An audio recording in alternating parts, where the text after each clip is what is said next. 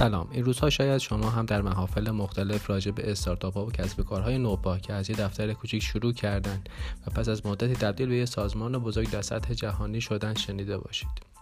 حتی به این هم فکر کرده باشید که شما هم میتونید ایده خودتون به همچین جایگاهی برسونید. کمابیش صحبت‌های از این دست رو به خصوص در بین دانشجو زیاد شنیدیم.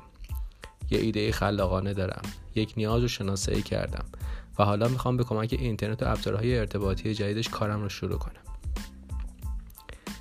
قصد دارم از طریق پادکست هایی که در صفحات رسمی خودم در آپارات و اینستاگرام منتشر میکنم نحوه راه اندازی یک استارتاپ موفق و به همراه تمام نکات کلیدی که باید برای رسیدن به این هدف مد نظر قرار بدید بهتون آموزش بدم.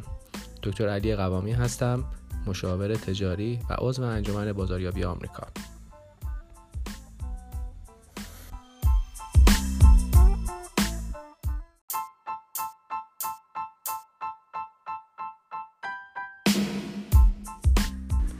سلام، آزمایش میکنیم.